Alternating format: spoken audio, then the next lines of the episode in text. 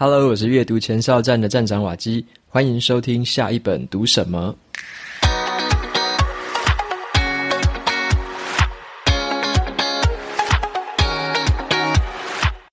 今天我要跟大家分享的这本书，它的书名叫做《最强提问力》。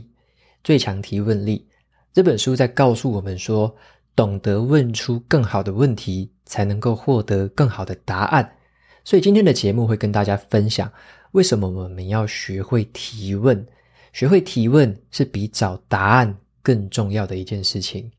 在今天的节目里面呢，我就跟大家分享我从书本里面揭露出来的四个重点，对我特别有引起我的思考，跟让我有所启发的这个观点。OK，那今天的这本书有 Kobo 的电子书折扣码，放在节目资讯栏，有兴趣的朋友可以去参考。那么今天的节目呢，是由 Press Play Academy 赞助播出。时代变迁的当下，你想要接受到不同领域的新知识吗？生活很忙碌，你想要好好的利用零碎的时间学习吗？今天要介绍给你的是 Join 好书这个付费的说书订阅服务，给大家一点点小科普，那就是说书这件事情，它最早的时候是一种表演的形式。说书的内容啊，通常是小说、故事还有话本，经过说书人的诠释呢，然后把它生动的演绎出来。能够让整个场景更写实，也算是古时候的一个娱乐之一。那后来呢，因为影视文化的兴起，说书又不如电影来的有趣，所以说书这个行业啊，也就渐渐的没落了。但是后来啊，拜科技的发达，影片跟声音的制作成本又越来越低了。那说书这个行业呢，就透过了 YouTube、Podcast 等平台再度复兴起来。我们现在身处一个资讯爆炸的年代，那说书的内容就不再只限于小说而已。有更多各式各样的书籍，包含了个人成长、商业应用、投资理财、科学新知、亲子关系等等。只有你想不到的，没有说不到的。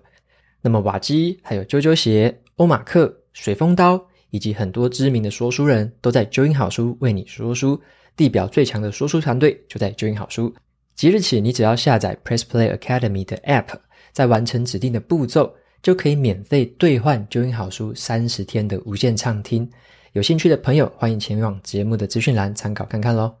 OK，那么接下来我们就回到今天的这本说书。爱因斯坦他曾经说过一句话：如果我有一个小时可以用来解决一个攸关我生命的一个问题，我一定会把前面的五十五分钟都拿来判断说我该问的问题是什么。OK，这是爱因斯坦曾经说过的一句名言。那到了现在二十一世纪啊，就是这个资讯非常蓬勃、非常爆炸的年代，我们其实随时随地都可以找到源源不绝的很多现成的、快速的答案。可是我们却渐渐的忘了一个最重要的技能，那就是提问，尤其是一个提问的技巧、提问的能力，甚至是提问的心态。这个东西我们渐渐的忘掉了。我们知道说 Google 很快就可以给我们答案，结果我们忘了怎么样去提出更有深度的问题。那今天的这本书《最强提问力》就是要来告诉我们，怎么样来可以好好的提问，提出好的问题，获得更好的答案。这本书的作者简单介绍一下，他是一位实用哲学的这个作家。好，那哲学大家会觉得很抽象嘛？那他是特别把这个哲学实用到我们生活当中，所以才说是实用哲学。他的名字叫做埃尔克维斯。埃尔克维斯他平常啊，就是会教大家怎么用苏格拉底式的一个对话跟问题，然后呢，引起更深度的对谈。他也提供很多人这种一对一的哲学式的智商。他心里面相信说，一场好的对谈。是开始于一个好的问题，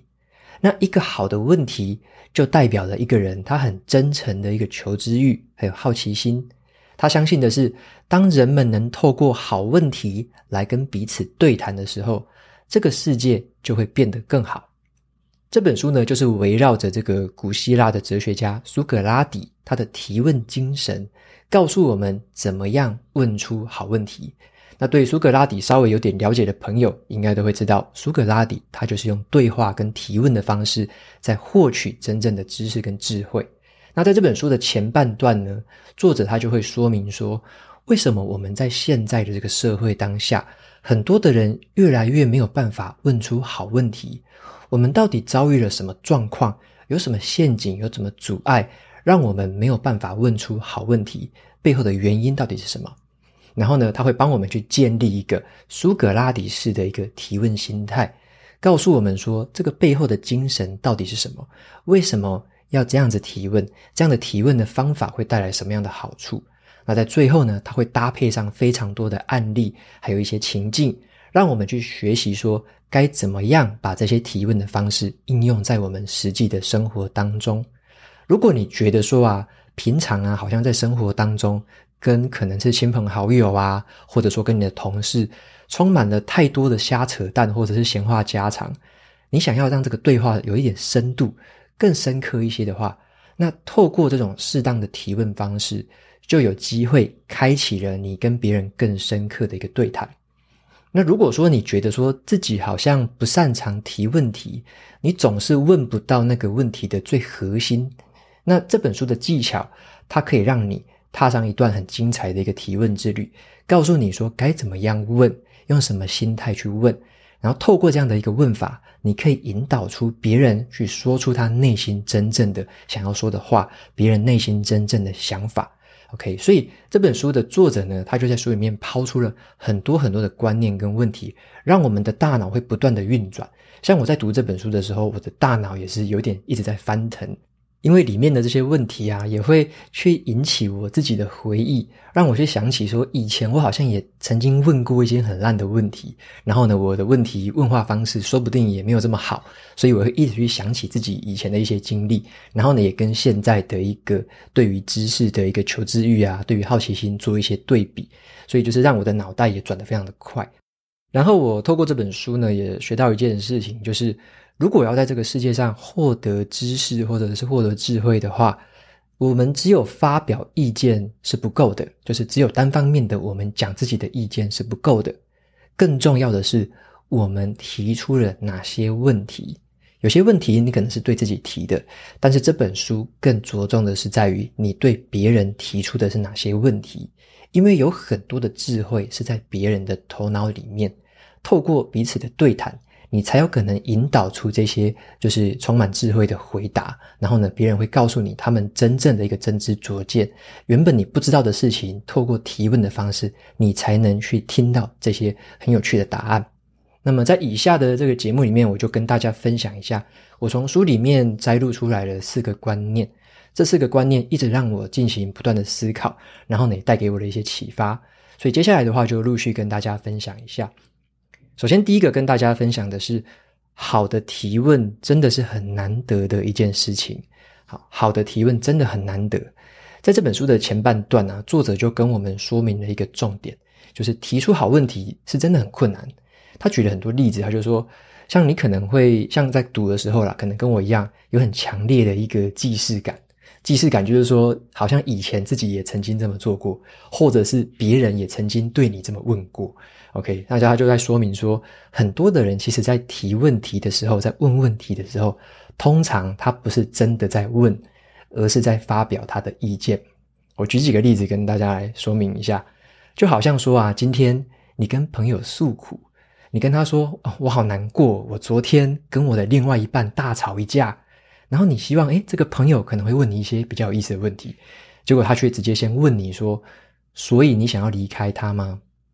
啊，这个问题其实不太像问题，这个问题比较像带着你好朋友的意见，他就觉得说你是不是要离开他了，所以还问你，所以你想要离开他吗？OK，那再来跟大家举另外一个例子，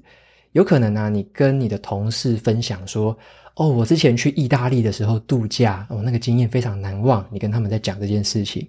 那这个同事听到你去意大利，他就问你一个问题，他说，你连续吃一个礼拜的意大利面跟披萨。你难道不会腻吗？OK，这个问题好像听起来是问题，对不对？其实它不是问题啊，这个是你同事就觉得说，诶，吃意大利面跟面条是会腻的，不然他不会问出这样的问题啊。他心里面可能带有点刻板的印象，或者说一个潜意识就在那边。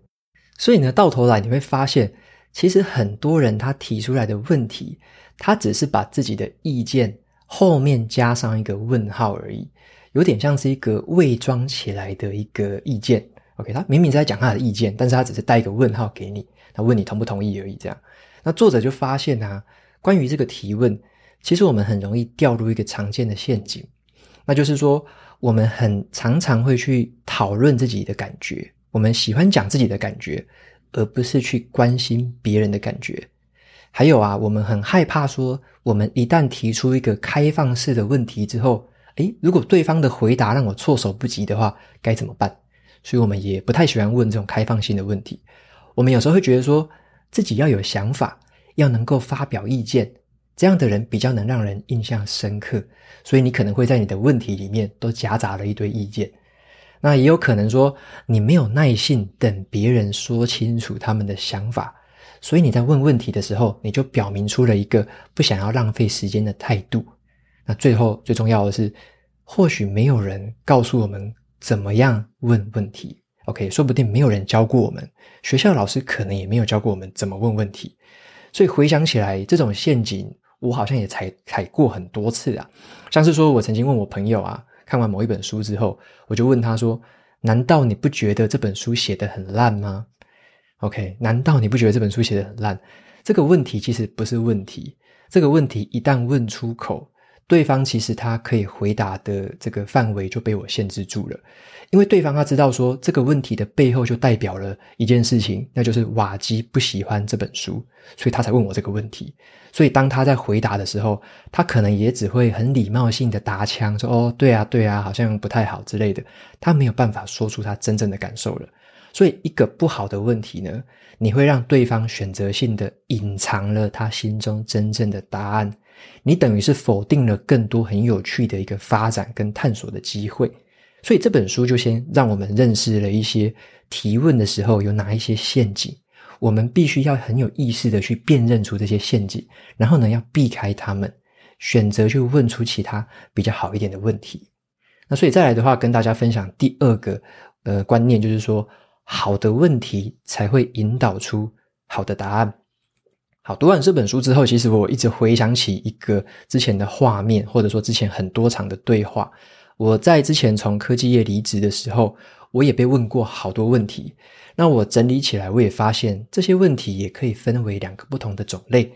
那第一种，我会觉得是比较烂的问题，就是比较封闭的、比较固定式的问题，像是说有人会问我。现在已经没有人在看书了，你为什么还要做这件事情呢？那也有人问我说：“你以前的那份工作很稳定又很高薪，继续做下去不好吗？”那也有人问我说：“这样子你以后就要一直冲流量，诶，这样子会很辛苦吧？”当我听到这些问题的时候，其实心里面就知道说，对方背后的成见或者是刻板印象是什么，他们的意见是什么，他们的想法是怎么样。所以有时候你会发现，好像对方问出这些问题之后，你会觉得，诶，对方是不是也不太懂，或者说对方的这个成见太深了，你也不想要真真正正回答，你也不会开放心胸的跟他分享。通常呢，这种回答就会有点敷衍，或者是很官腔的回答。那另外一种问题是这样的，我也被问过很多很棒的问题，像是有人就会问我，那你离开之后，你想要打造的是什么东西？那我一听到这个问题，我就会开始滔滔不绝了，因为我自己心中有一个理想嘛，所以我就会跟他说，我要打造的是这个东西，要怎么打造？那也有人会问我这样子，他说：“那么你离开之后，你未来的这个获利模式是长什么样子呢？”那那时候我听到这个问题，我也觉得很有意思，我就把我脑袋里面的商业模式跟他说一次，然后把每一个细节环节都跟他仔细的说明。因为我希望说我也说得清楚，他也才了解说这个获利模式是长什么样子嘛。那或者也有人问我说，如果你选择这么做的话，那三年之后你的生活形态会长什么样子？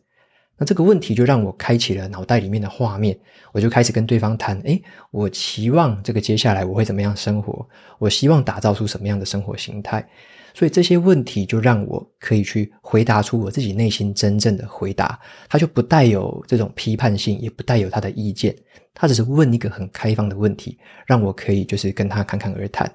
那书里面也提到很多这样的例子，像是有些父母啊会质疑说自己刚出社会的孩子，哦，他会问这个孩子说：“你为什么总是不务正业？”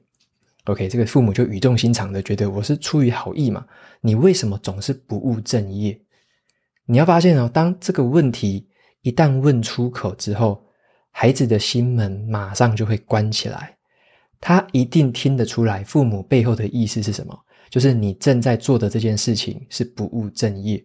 所以呢，当你问出了这个问题，你的孩子听到了之后，你一定得不到有意义的回答，而且你更有可能让双方的关系进一步的恶化。OK，他听得出来你背后的意思是什么？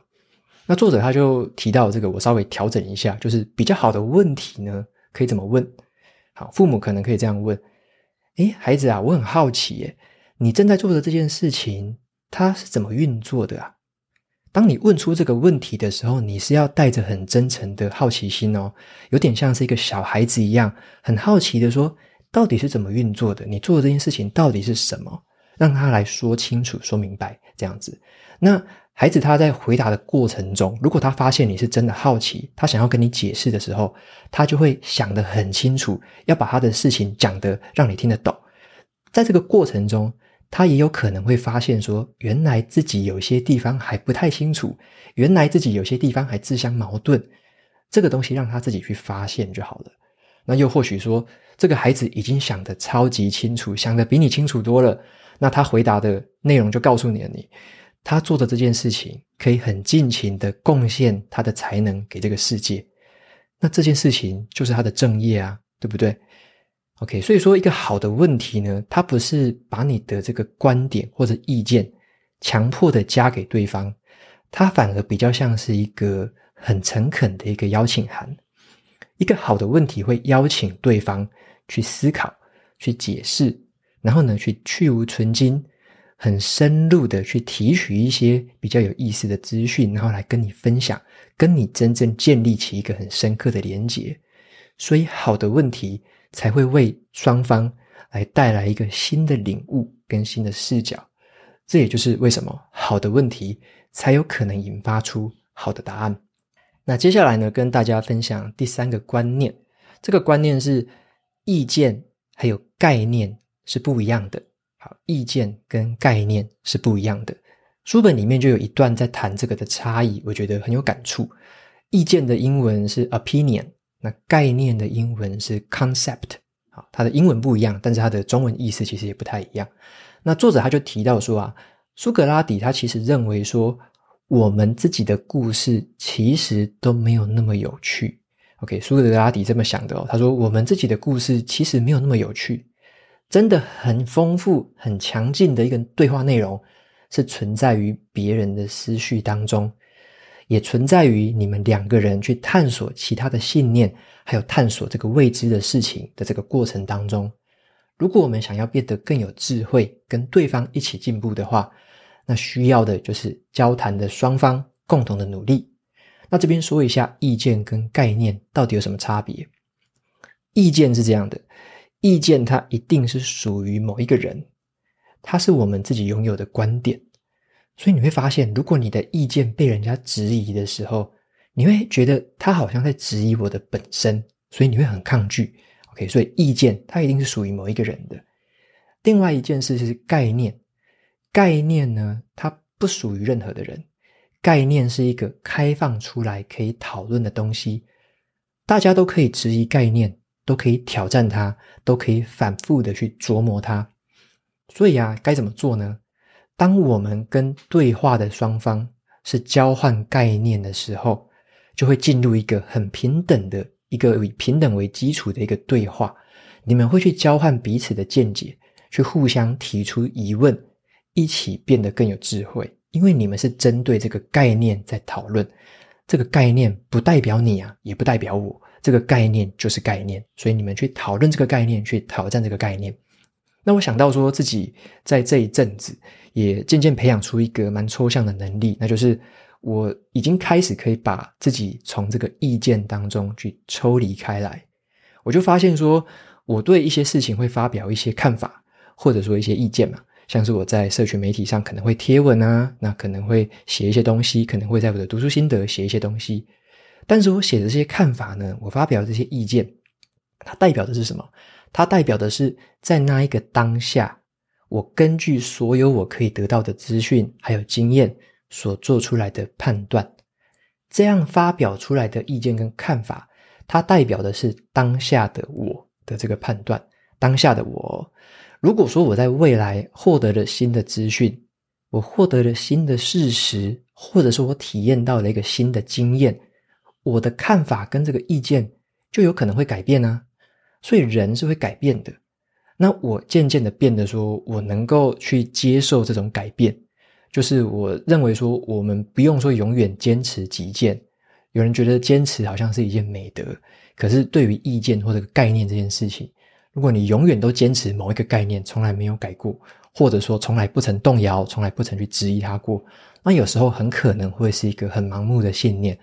那这样的一个改变，对我来说，我觉得最具体的一个影响就是这样子。像我最近在脸书上面会发表一些想法嘛，就是我有时候可能会写一些短文，像是可能两百字啊、三百字的一个短文。那有时候像是一些书籍心得，底下也会有一些留言，有些留言会出现说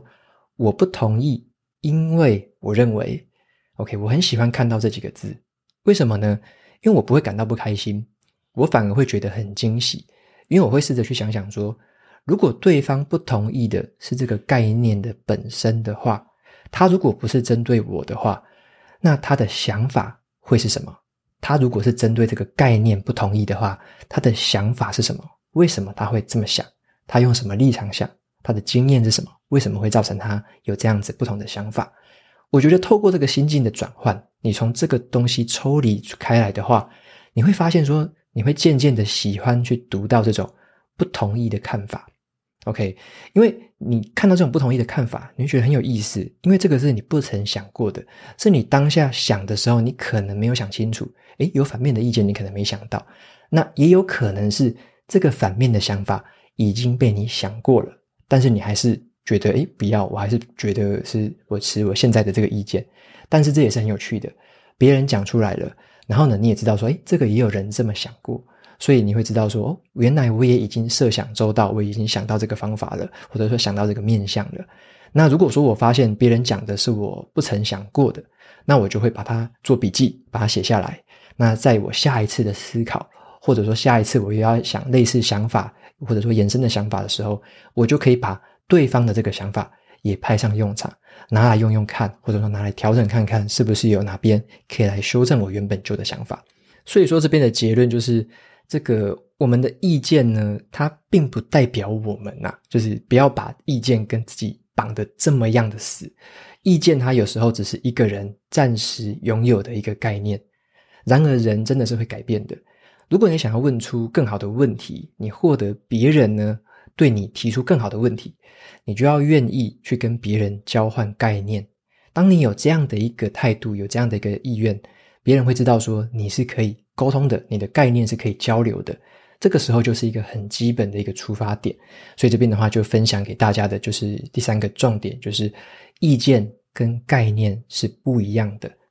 好，那再来的话，分享最后一个第四个重点，就是不要当意见领袖。而是当提问领袖。好，这边跟大家讲一个关键字啊，我觉得这个好像也是专门写给我看的，所以这个段落我特别抽出来，特别有感。作者他就提到说啊，现在的人都很喜欢或很渴望去发表意见，公开发表意见好像可以帮自己加很多分一样。所以你会看网络上面有一种专业的身份，就这样子被大家叫来叫去的，就叫做意见领袖，英文叫做 KOL，Key Opinion Leader。好，意见领袖，那这种人呢，会采纳一个单一的观点，然后呢，登高一呼，目的就是去鼓励大家都用跟他一样的方式去思考。那么作者他就评论这个现象，他就这么讲：感觉上啊，这一些意见领袖就像是其他人的提词机，在大家都没有话好说的时候，提供大家台词。所以在这个资讯爆炸的年代，大家就只要。放轻松就好了，然后挑选自己喜欢的意见来用就好了。可是我们要思考一件事情哦，难道我们已经忘了如何自主思考吗？我们已经忘记了该怎么样建立自己的观点了吗？好像我们已经渐渐的，就是越来越懒惰了，就不想思考了。反正看谁讲什么，我喜欢那句话就拿来用就好了。那这也是我们会发现一些同温层的一个现象发生的原因。这个也是助长了这个趋势。所以这段的评论带给我自己一个醒思，因为我会渐渐的听到大家可能会说，诶，瓦基是一个说书的 KOL，是一个书籍的 KOL，那我会听到这样的一个这个称呼，所以呢，我自己也会醒思这件事情，就是我虽然在分享自己的意见，但是我会不会无形之中就变成了我把自己的思想强加在别人的身上？我会不会变成了这样的人？那在读这本书之前呢，其实我有稍微尝试一件事情，就是我在我每次发表的那个两到三百字的那个小点子或者说小意见的那个贴文里面，我会特别去写下一段话是给读者的问题。所以我现在我的习惯就是，我每一篇贴文我都是放一个问题，那是我之前想到的一件事情，刚好在读这本书的时候有做了一些呼应，因为我之前就隐隐约约感觉得到说，我应该要留给读者更多的问题，而不是给大家更多的意见。所以呢，我希望说，除了我讲出来我自己思考过的东西，我自己整理消化过的东西之外，我也把原本是什么问题去引起我的思考提供给大家。所以大家在看的时候，也可以是先针对那个问题去想一下，想到自己的答案，想到自己的这个想法之后，可能再看我的意见。我觉得这样的顺序可能也是比较好的。OK，所以说我在这个的醒思之间，我就去想到说，我更加的去留意到说，我自己以前写过的一些问句，可能写得太封闭式了，或太诱导式了。那哪一些问句是写的比较开放式的，比较没有那么样的诱导？所以也让我自己去反省一下说，问问题该怎么问比较好，然后怎么问才可以引起更深入的、更深刻的思考。所以作者他就认为说，我们现在啊，应该要把一种新的专业引进到这个传媒的世界，或者说社群的这个世界里面。这个专业呢，就叫做提问领袖。啊，提问领袖就是不只是给意见啊，就是不是只给意见而已，你要会提问。那特别是那一些。很乐于去承认说自己还不知道的人，那他们想要问问题来帮助我们开发思考能力的人，然后那一些并不是只想要给答案的人，OK，所以说提问领袖呢，他们并不会就是只提出主张，他们是用询问的态度来跟大家探索议题。那我在读这个段落的时候，我也自己问自己说，难道我的意见很重要吗？或许也没有那么重要。反而是透过我的分享，或透过我这些问题，如果能够引起读者的自己去思考，自己去采取行动，然后呢，自动自发的去研究，还有解决自己遇到的问题，我觉得这是一个远远就是有价值的一件事情，就是远高于我只给答案。所以呢，我虽然不知道说自己能不能成为一个很好很好的提问者，但是我相信暂时之间可能还不是。但是我会愿意试着去成为这样的一个提问者，那也是我一直每天在练习的一件事情。那希望说这个透过提问，可以让事情真正的动起来，让大家真正的去呃动脑思考，然后呢，真正的行动也可以展开。因为如果只给答案的话，通常会让人停止思考。因为他就觉得，诶，我就有答案呐，我就拿这个答案去做就好了。我连为什么有这个答案，我自己都不知道。所以我希望的是提供更多的问题，引导大家有更多的思考跟思辨的能力。好，那以上的话就是今天跟大家分享这四个主要的观念。总结一下，第一个是好的提问真的很难得，哦，好的提问真的很难得，有很多的陷阱是我们必须要避开的。第二个重点就是。好的问题才会引导出好的答案，OK，所以好的问题才是好答案的基础啊！如果你都问那些封闭问题、封问那些烂问题的话，那你是永远得不到好答案的，因为别人可能也会懒得理你。好，所以说好的问题你才有可能引发出好的答案。再来第三个重点是，意见跟概念是不同的东西，意见是属于某一个人的。好，如果被质疑的话，那个人会很生气。可是，如果是概念的话，它不属于任何人，任何人都可以挑战概念。所以这边的学习就是，我们可以试着把自己从意见当中抽离开来，跟别人来交换概念，来挑战彼此的概念。那再来是最后一个，第四个重点，不要当意见领袖，而是当提问领袖。好，那这边的话，其实也是讲给我自己听了，就是试着来多一点的提问，透过多一点开放性的问题呢，让大家衍生更多的思考。OK，那最后就总结一下这本书喽。最强的提问力，我觉得这个作者蛮厉害的是，他把原本这种很哲学的这种提问方式，透过一种实际而且可以操作的这种方法，让我们知道说该如何应用在生活当中。那这本书的呈现方式也是很多的对话跟这种问答的形式，可以帮你在脑袋里面快速去模拟那一些这个对话的场景，在脑袋里面做一次又一次的排练。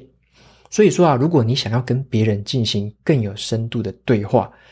这本书绝对会派上用场。我非常喜欢这本书，那之后可能也会再持续的去读，从里面再去找出一些好东西。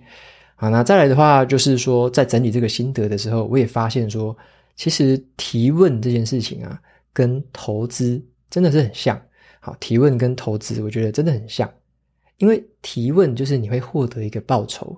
当你去问出一个好问题的时候，你有可能会从对方的口中得到的答案，会是你意想不到的资讯。或者是意想不到的知识，然后补充了你原本不懂的东西，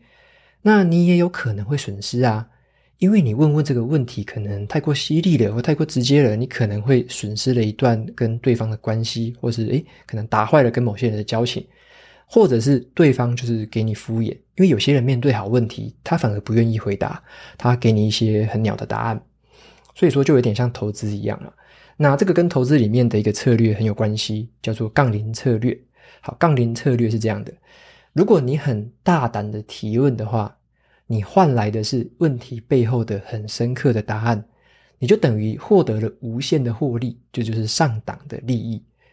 那你有可能会得到一些惊喜的收获啊，你有可能会找到一个全新的观点。那反过来呢？如果你问出来的这个问题没有得到任何的好的答案，那你的下档损失它也是有限的。因为最糟的高的状况可以怎么样？最糟糕的就是你只是单纯的验证了自己心里面本来的想法而已，所以也没什么好损失的嘛。所以呢，这个好的提问就好像投资一样，就是你的提问有可能会带给你很高很高的报酬，